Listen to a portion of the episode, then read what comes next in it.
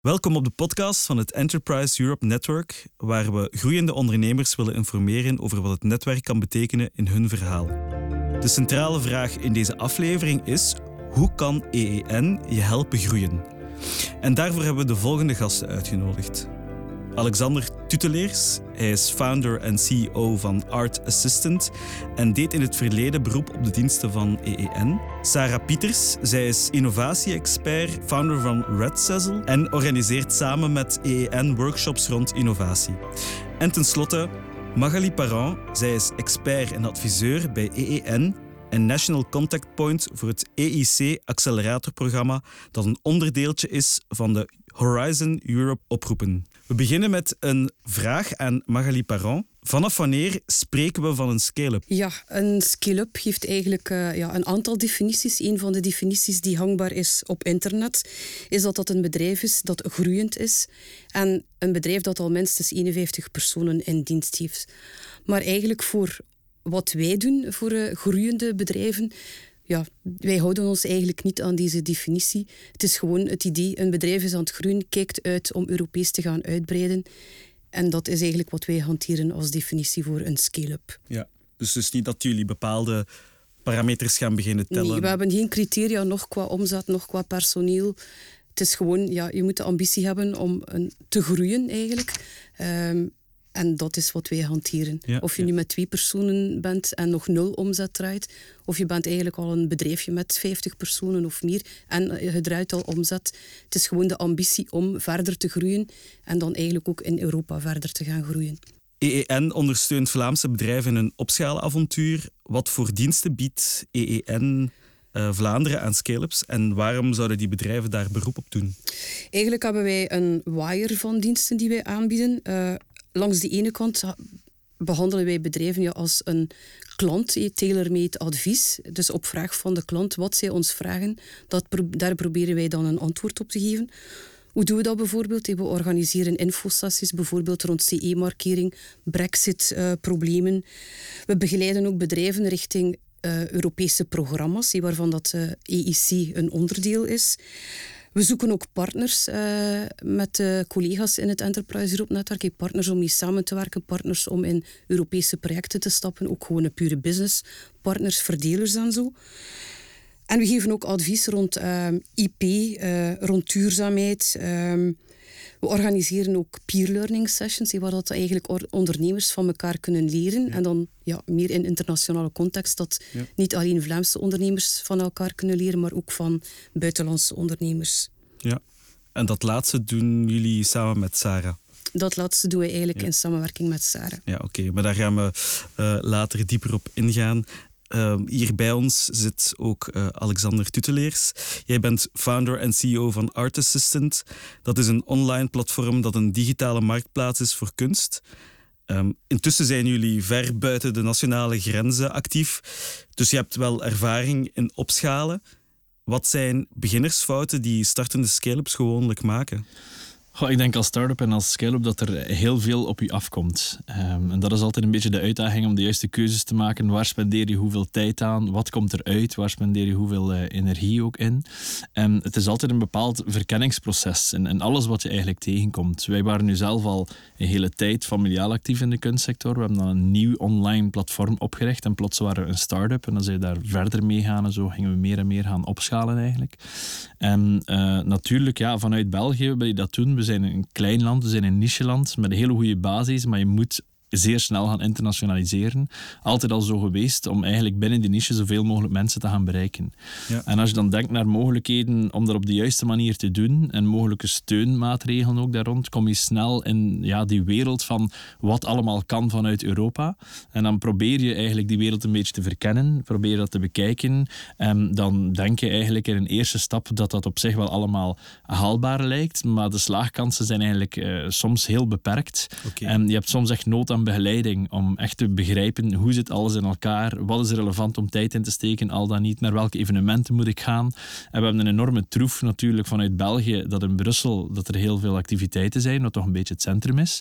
Maar ik denk wel echt dat iedereen, en dat is een beetje het advies ook die ik zou geven, dat zowel start-ups als scale-ups nood hebben aan een bepaalde begeleiding. Want als je dat zelf alleen moet doen, de tijd ook dat je daarin steekt, omwille van de complexiteit eigenlijk van alle instrumenten die ook om de zoveel jaar veranderen, dan is dat toch zeker een meerwaarde als je iemand hebt die op een onafhankelijke manier een beetje aan uw zijde staat en die daar dagelijks mee bezig is en die u een zicht kan geven op wat al dan niet relevant kan zijn voor uw verhaal. Ja, en zou je kunnen vertellen hoe dat, of jullie contact met EEN was, hoe dat is verlopen, hoe dat is ontstaan? Ja, zeker.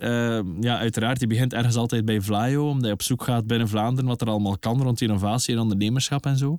En wij hadden de grote uitdaging dat wij echt in een niche-sector zitten van de kunst. Ja. Dus heel vaak mensen die bezig zijn met start-ups en scale-ups en bedrijven en vooral ook voor investeringen op te halen en subsidies en al zo van die zaken. Ja, dat is meestal in bepaalde hot topics bijvoorbeeld, die ook heel vaak terugkomen momenteel.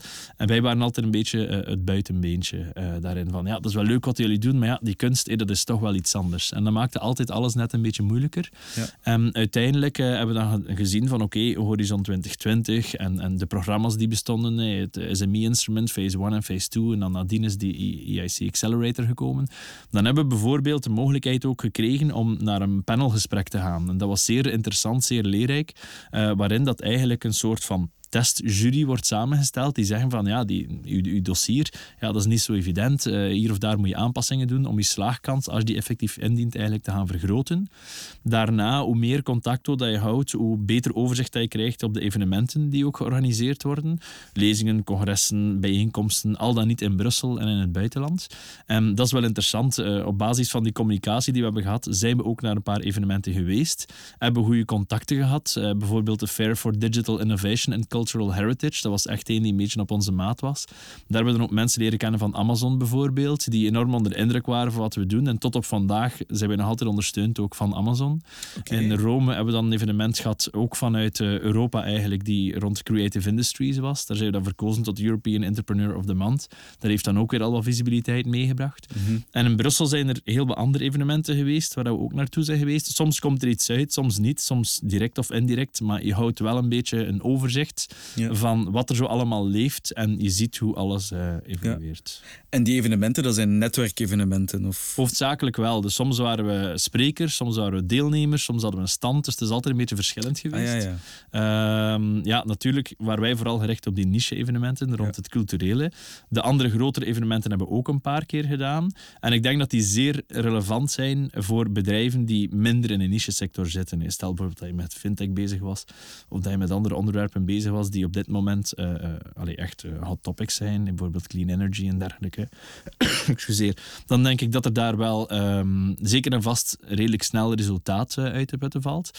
En wat ik ook denk die belangrijk is qua samenwerkingen, ook als je netwerk wil gaan uitbreiden om met andere bedrijven samen een project uit te werken, dat je op die evenementen ook soms makkelijk contacten kan leggen. Dat was voor ons soms ook wel moeilijk, omdat we in die niche-sector zitten. Ja.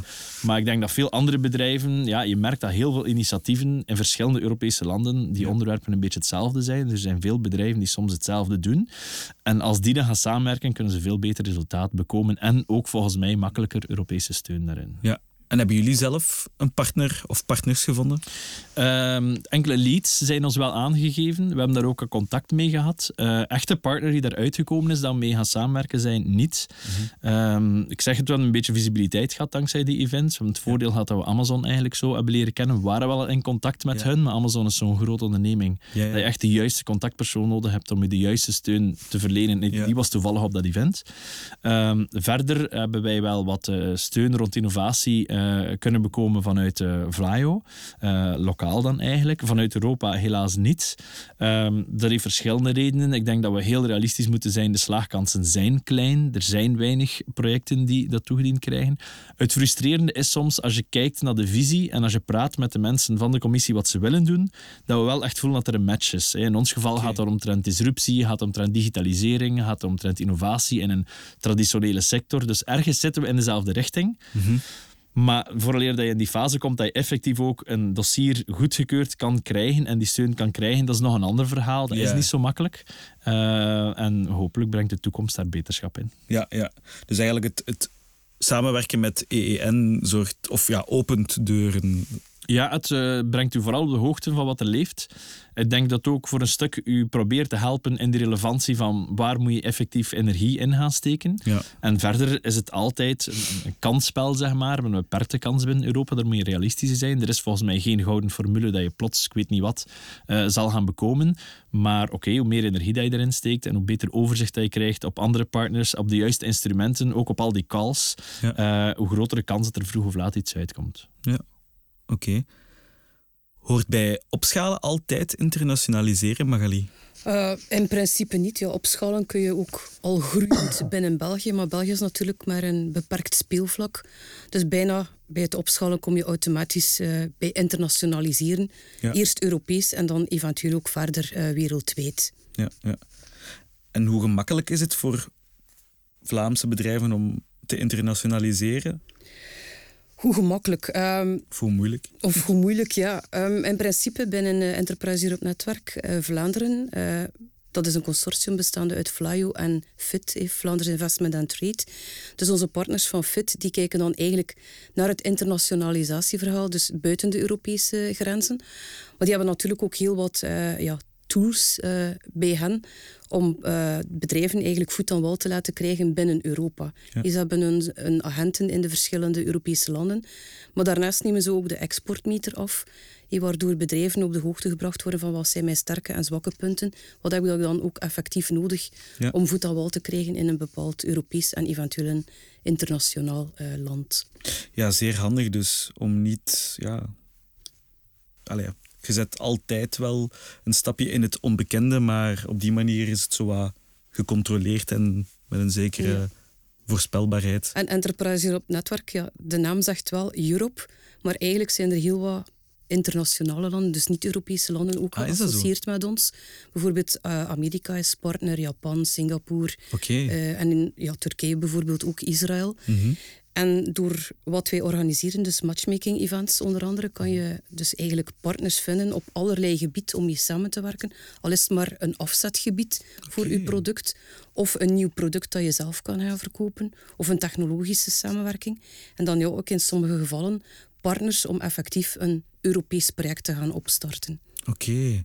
Dus eigenlijk is het veel meer dan Europa. Het is eigenlijk veel groter dan Europa. Ja. Maar het is wel enkel het Europese leuk dat gesteund wordt, financieel dan. Oké. Zeer interessant volgens mij voor heel veel ondernemers. Wie we nog niet hebben gehoord is Sarah Pieters van Red Sessel. Sessel. Maar het maakt niet uit, je mag het creatief uitspreken. Mijn excuses. Jij bent expert in innovatie en inspireert ondernemers en managers om een vernieuwende bedrijfskoers te kiezen. Samen met EEN ontwikkelde je een cross-border workshop voor scale-ups. Zou je meer kunnen vertellen over deze workshop? Waar dienen ze voor en hoe worden ze georganiseerd? We hebben deze workshops al een aantal keren ontwikkeld en in de markt gezet. Bedoeling in eerste instantie is vooral om vanuit verschillende regio's ondernemers bij elkaar te brengen, omdat zij enorm veel van elkaar kunnen leren. En ik snap heel goed het verhaal van mijn sector is of ons bedrijf is zo uniek, is zeer niche. Maar als innovatie-experte geloof ik enorm in de crossover tussen verschillende sectoren en ook tussen verschillende landen, omdat je een ander perspectief binnenbrengt. En soms wel, als je op een abstract niveau kijkt naar de uitdaging die mensen hebben, die ondernemers hebben, dat die wel gelijkaardig is. En daarin willen we tijdens die workshops een platform bieden, dat mensen elkaar daar vinden en tijd en ruimte krijgen om die ervaringen te delen.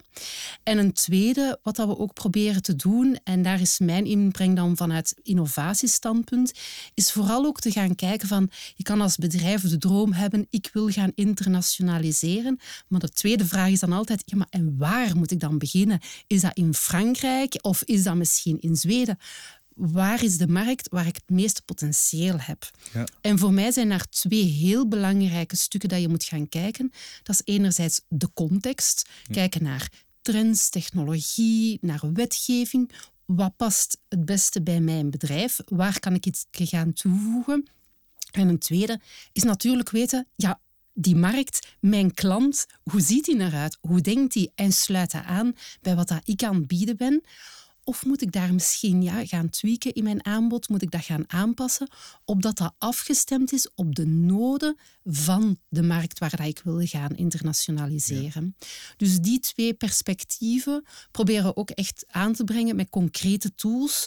Zodoende dat mensen nadien zeggen van, maar als ik naar Frankrijk wil gaan, dan moet ik misschien eerst deze en deze oefening gaan doen, vooraleer dat ik weet... waarom dat ik naar Ginder ga en hoe dat ik het moet gaan doen. En hoe dat ik misschien mijn communicatie anders moet gaan doen in Frankrijk. En jullie helpen dus die ondernemers om daar een antwoord op te vinden? Ja, we helpen hen daar een antwoord op te vinden. Natuurlijk, in een workshop van 2 of 3 dagen heb je niet in 1, 2, 3 een antwoord. Nee. Maar vooral... tools waar dat je als bedrijf verder over gaat nadenken en gaat kijken bij je bedrijf van, laat ik die eens allemaal heel grondig gaan doen. Het is mijn bedoeling dat ze ook nadien dat niet voor 1 land gaan toepassen, maar ook gewoon weer verder als een soort van mindset. Ik hou heel erg van de mindset van design thinking, die bijbrengen bij ondernemers, waar dat ze niet uitgaan van, ik heb hier een geweldig product of geweldige service en nu ga ik die in de markt zetten, maar eerder leren van die empathie voor de markt te gaan zoeken van, waar liggen de noden, waar liggen de fricties van klanten en hoe kan ik dat vertalen in een creatieve oplossing? Hoe kan ik daar mijn sterktes gaan uitspelen in iets waar dat de markt op zit te wachten? Ja. En maken jullie dan soms mee dat er een ondernemer is die denkt van, ik moet eigenlijk helemaal opnieuw aan de tekentafel gaan met mijn product? Ik denk aan het product aan zich niet altijd. Ik denk dat het eerder zit in de vraag van, heb ik wel de juiste exportmarkt gekozen? Daar het realiseren van, ik heb eigenlijk een beetje puur uit intuïtie, puur uit soms opportunisme gekozen voor een bepaalde markt. Maar als ik dan ga nadenken en ga kijken van, wat is de lokale cultuur? Waar zijn andere spelers misschien? Zijn er al lokale spelers? En hoe hard gaat de concurrentie zijn? Dat ze dan hun uitdaging in een ander perspectief zetten. En gaan kijken van... misschien heb ik hier de verkeerde uitgekozen en moet ik mij ergens anders gaan op enten. Ja. Ik denk dat dat een belangrijke inzicht is. En ten tweede is, denk ik, ook die crossover tussen sectoren en landen voor mij een win die dat je... op weinig andere plaatsen kan realiseren. Ja, oké. Hoe belangrijk is innovatie eigenlijk om te kunnen opschalen?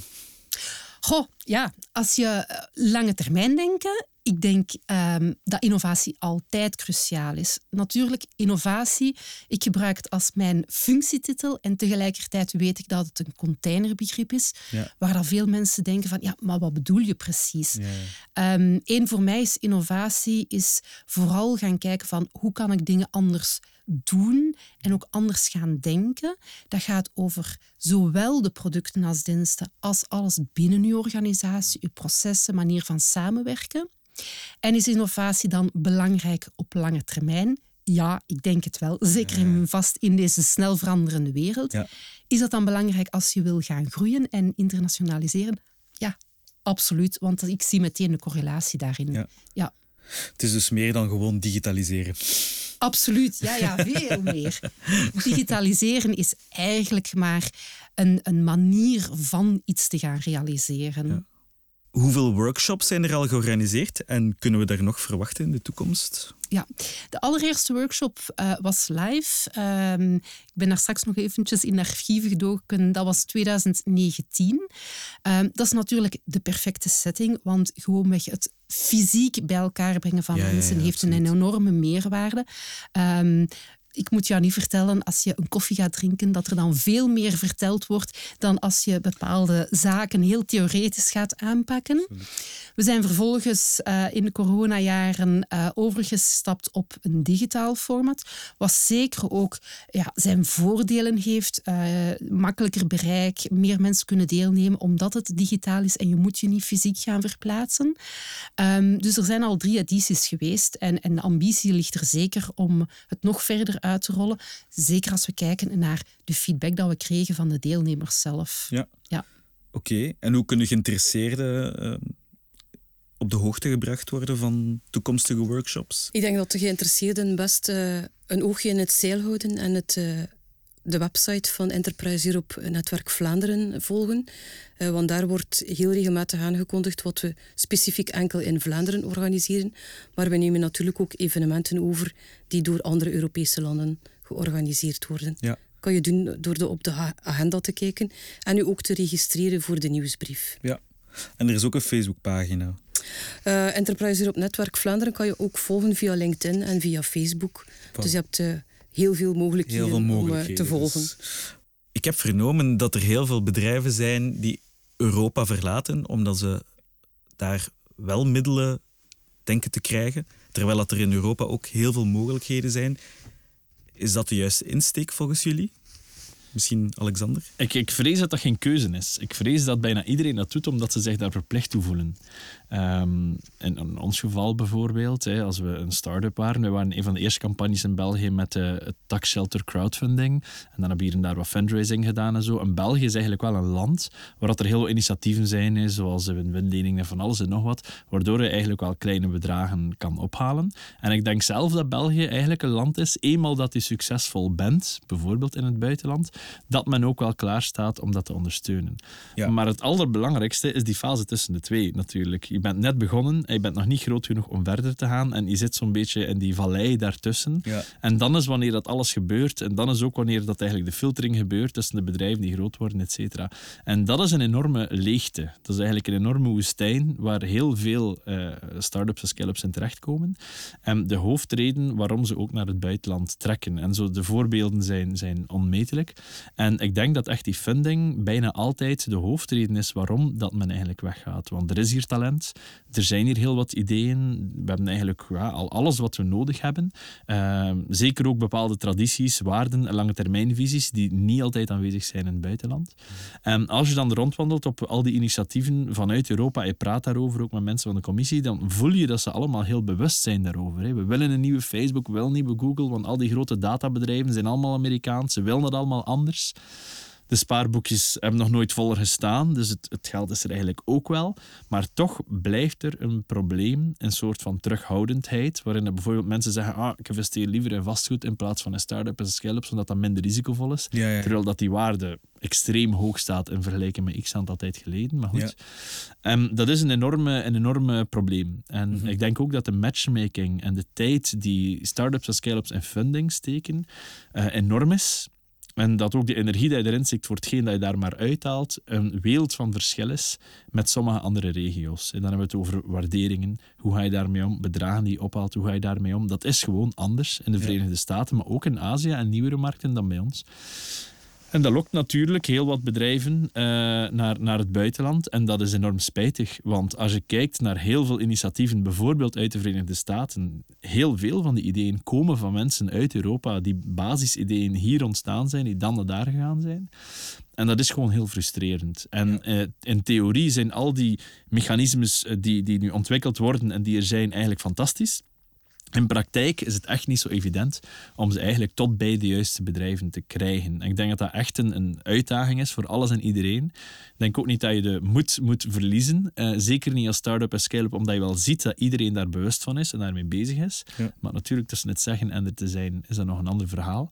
Maar ik hoop dat iedereen toch de moeite blijft doen om al die mechanismes in de gaten te houden, om zijn eigen koers te varen en om vanuit Europa ook die grotere bedrijven met lange termijnvisie uit te bouwen. Want het potentieel is er zeker. Ja, oké. En Europa biedt veel mogelijkheden. Het is een kwestie voor het op de juiste plaats te krijgen. Ja. Als ik daar even kan op inpikken. Zeker. Dat is eigenlijk exact wat dat de Europese Commissie wil doen met het EIC Accelerator-programma. Dat is eigenlijk een soort funding geven waar dat Alexander het over had. Dus die Dead Valley waar dat je over moet, waar dat je eigenlijk niet goed weet waar naartoe. Ja. Dat is een go-to-market-programma waar dat men eigenlijk de laatste fase van ontwikkeling van uw product fundt via een grant, dus via subsidies. Maar tegelijk ook een aanbod geeft van equity, dus eigenlijk om de laatste hurdel te nemen, om op te schalen en te groeien als bedrijf. Ja. Dus de Europese Commissie heeft dat ook heel goed ingezien, dat er heel veel vlucht is naar Amerika onder andere. Amerika heeft natuurlijk meer geld dan Europa, maar men wil eigenlijk een terugkomst bieden en een uitkomst bieden aan de bedrijven hier, om hier ook funding op te halen. En in principe is het eigenlijk een soort de-risk dat de Europese Commissie wil doen met de EIC Accelerator. Zij stappen in als VC in eerste instantie, om eigenlijk de andere investeerders daarna aan boord te halen en te zeggen van kijk, wij hebben hier de eerste grootste risico genomen. Nu dat risico wat minder is, stappen jullie nu ook mee in onze Europese bedrijven om die dan te laten verder groeien en inderdaad in Europa te houden en niet te laten verhuizen naar Azië of Amerika. Mm-hmm. Want het doel is eigenlijk om dan mee te zijn met de nieuwe trends in Europa en weer een voortouw te nemen en niet enkel Amerika en dan Azië dan met Amazon en wat is daar allemaal ook heel hard naar voren gekomen. We willen weer met Europa, gaan we zeggen, aan de top staan van de innovatie en van de nieuwe dingen die er aankomen. Ja. Ja, ik wil daar zeker aan toevoegen. Het fundingverhaal is daar natuurlijk een heel belangrijke voor bedrijven. Ik denk wel een tweede, en daar probeer ik zelf ook, als ik werk met bedrijven en ook tijdens die workshops heel erg op in te spelen, is de mindset. Ja. Als je die vergelijkt tussen een typisch Amerikaanse mindset, daar kan de droom niet groot genoeg zijn. Ja. Hier heb je ondernemers die soms heel groot dromen, die met een gigantisch mooi idee zitten, maar die onder het kerktoren het bewijzen pas als allerlaatste aan bod komen. Want het is eerst als je buitenland succes hebt, soms hier ook succes krijgen en die erkenning. Dat is zeker iets waarvan we onszelf ook bewust van moeten zijn. En ik denk dat dat begint met één, meer die ondernemers ook warm te onthalen, te ook te pushen, maar ook dat is zowel uw buurman als uw familielid daarin ondersteunen. Mm-hmm. Want in een mindset is cruciaal voor die ondernemer om te geloven van die grote droom dat ik aan het begin gezet heb toen ik begon met mijn start-up, die mag ik aanhouden en ik ga die ook realiseren. Ik denk dat er maar een paar regio's zijn in Europa waar dat ik zie dat die mindset veel sneller aan het switchen is. Okay. En als ik dan bijvoorbeeld een plek neem zoals IJsland, waar dat je ziet dat een land dat 2 keer failliet is gegaan, maar waar dat gigantisch wordt geïnvesteerd in start-ups, in nieuwe technologieën. Zij hebben een enorm voordeel, want de lagen van, ik noem het vaak, de verpakkingen die dat je in Silicon Valley er nog moet rond afhalen bij de start-ups, die hebben wij in Europa niet. Want wij proberen echt vanuit het authentieke, vanuit dat lange termijn denken te gaan ondernemen. En dat is volgens mij een gigantisch voordeel als ondernemer. Mm-hmm. Dat je echt die een stip aan een horizon heel duidelijk hebt. En voor hun, ik denk ook het feit dat Europa heel erg inzet op het duurzaamheidsverhaal, daar enorm toe bijdraagt. Mm-hmm. Ja. Dus voor jou, mindset is aangevuld bij het financiële, voor mij ook een heel belangrijke reden dat het soms moeilijker loopt hier in Europa. En is dat al een cultureel fenomeen of hoe zou je dat kunnen... Ik zou dat echt wel als een cultureel fenomeen benoemen. En je ziet dat sommige culturen daar iets gemakkelijker mee omgaan. Ja. Maar het begint kijk, op school, falen wordt afgestraft. Mm-hmm. Dat is zelfs hoe dat we hier naar falen kijken. Ja. Een start-up in Silicon Valley, is die altijd succesvol? Nee, 1 op 10 is succesvol. Dus 9 zijn niet succesvol. Ja. Maar het is wel die 1 op 10 waarvan het beeld dat wij voor ogen hebben van we moeten naar Silicon Valley trekken. Ja. Ja.